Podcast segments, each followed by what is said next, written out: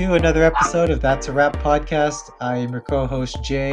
Our co-host Dre. No, that's not him barking, but uh, he could not make uh, today's show. Uh, but I am joined by Jason. What's up, buddy? What's up, man? A little unconventional. I'm in my uh, relative's basement. You know, you gotta ball is life. You gotta pod anywhere in any place you can at the moment. But regardless to say, the Raptors won, baby. The Raptors won. It's a brand new season tied 2 2. Oh, this one feels good. It feels really good. And I, I, don't know. I think every game up until now has had some sort of a turning point.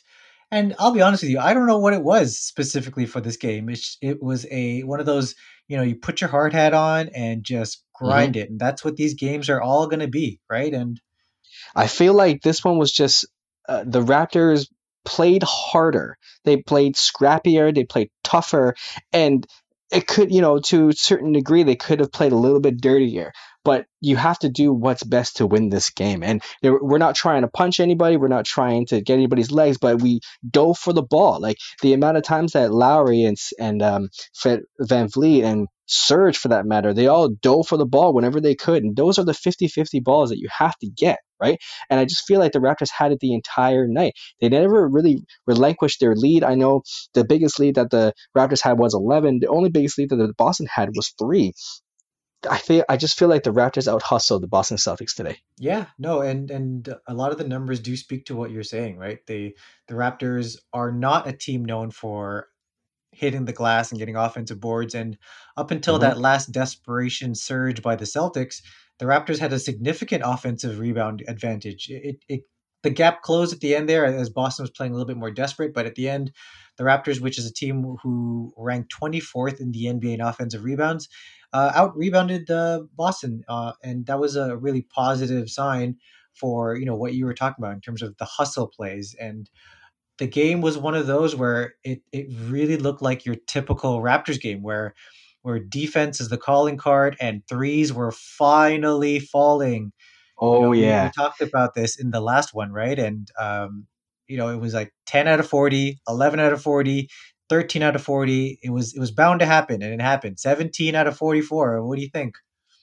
The three pointers, oh, they look they look good. But I'm I'm also looking at the other side. Seven out of 33 for Boston. That's I I I mean I'm not a, too big of a Boston watcher, but from this series. It's a little uncharacteristic to have seven three pointers, 20%.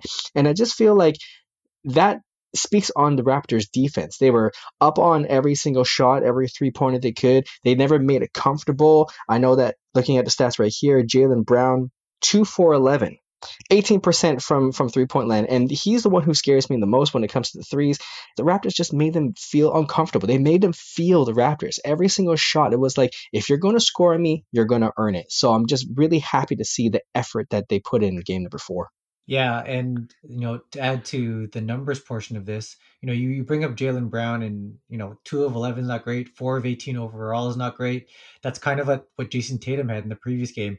But another number that really jumps out to me is nine. Kemba Walker only took nine field goal attempts. Now, if we remember game three and his ability to kind of carry Boston almost to the victory, he was a, a menace. And what the Raptors were able to do was limit his his time with the ball. Yes, he had eight assists, which is kind of reminiscent of how he performed uh, in games one and two, where he was more of a facilitator. And uh, you know, eight assists is still pretty good. 15 and 8 is good. But, you know, when you're coming off a game where you're over 30 and you almost pull out that victory, you know, that's that's got to be disappointing. But, you know, credit credit to the Raptors for in terms of limiting his shots.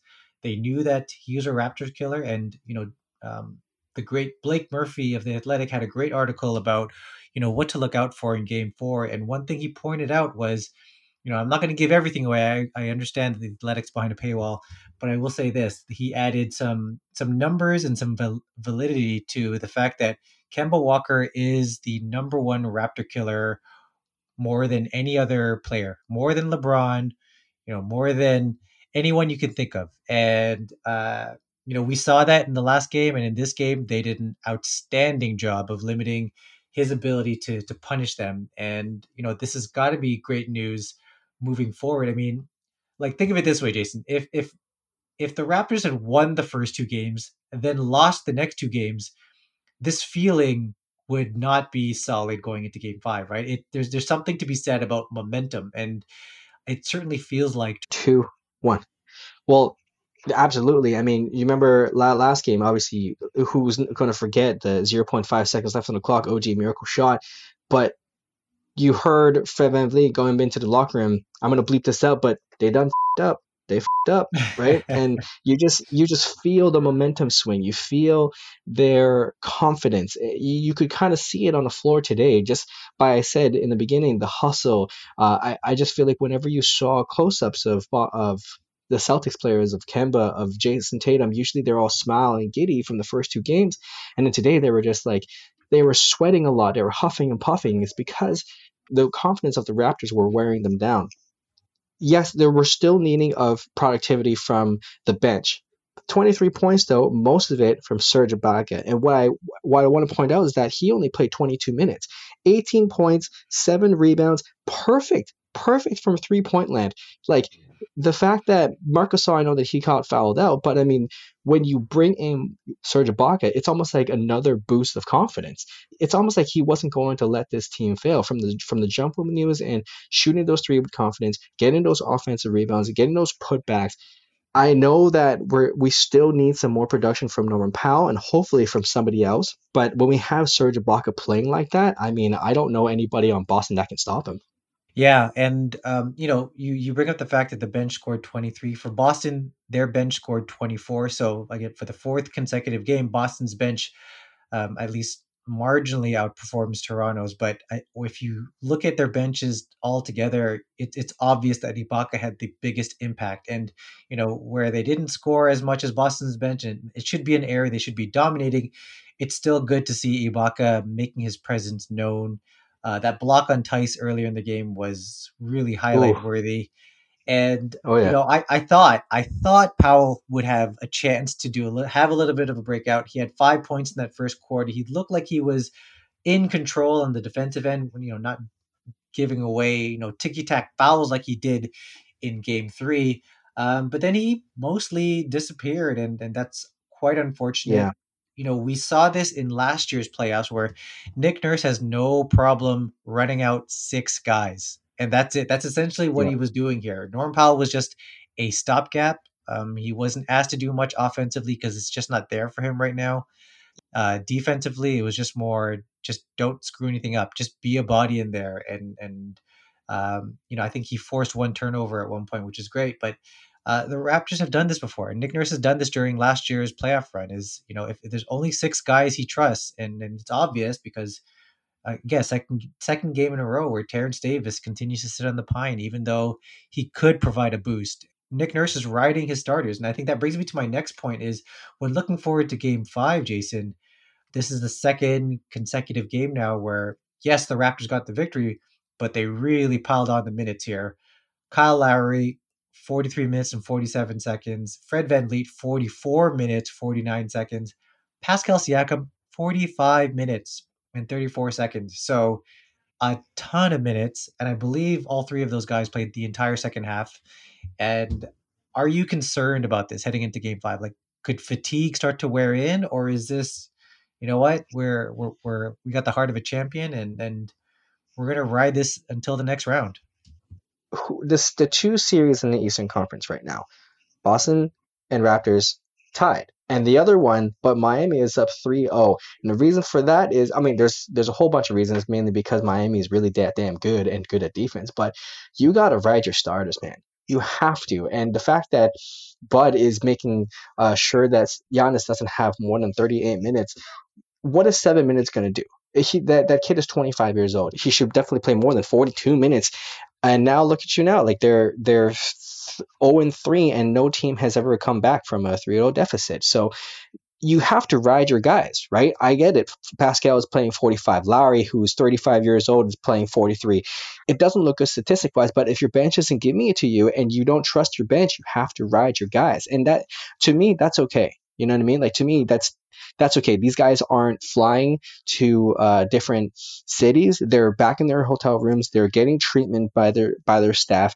For a vet like Lowry who knows how to take care of his body, for I mean, he's been in the league for God knows how long.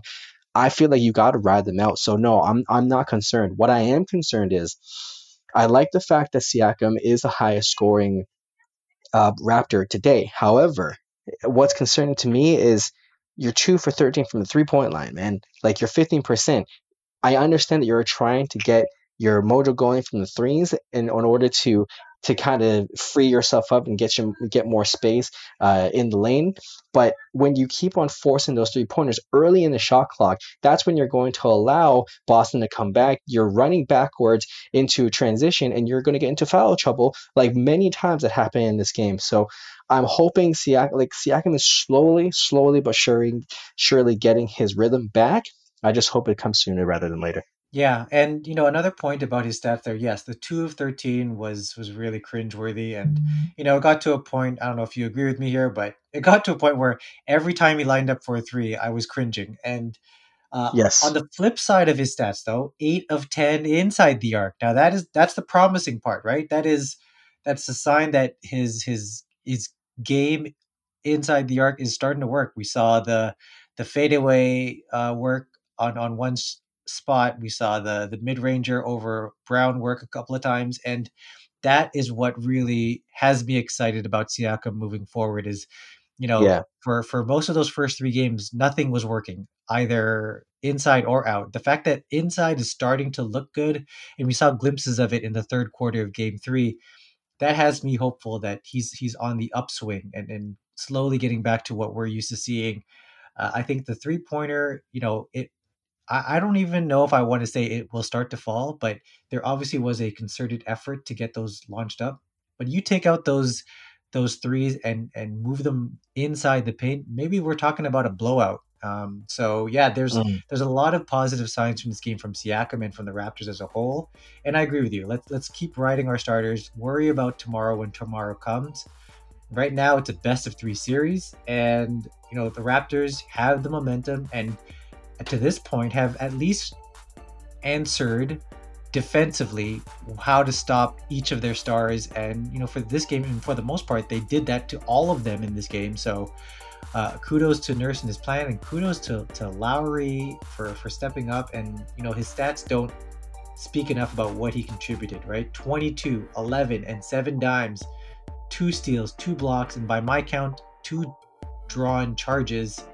He was just a beast, and you know, God love him. He's uh, he's going to continue leading us here, and Boston has no answer, and I can't wait for Game Five. Do you have any any final thoughts here? Anything that maybe you think Toronto needs to work on, or or something to look out for uh, in Game Five?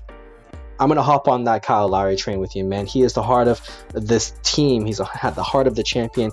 You don't see the hustle plays you saw from Fred VanVleet and Serge Ibaka and and Pascal to a certain extent. You don't see that if you don't see your leader diving for the basketball.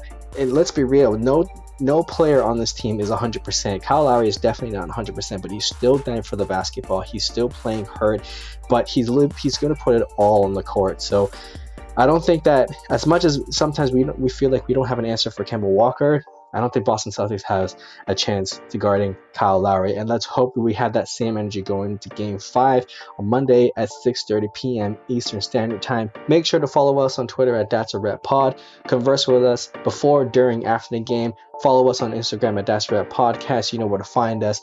Uh, search up Raptors HQ on all your podcasters. Until Monday, Game Five, baby. That's a wrap.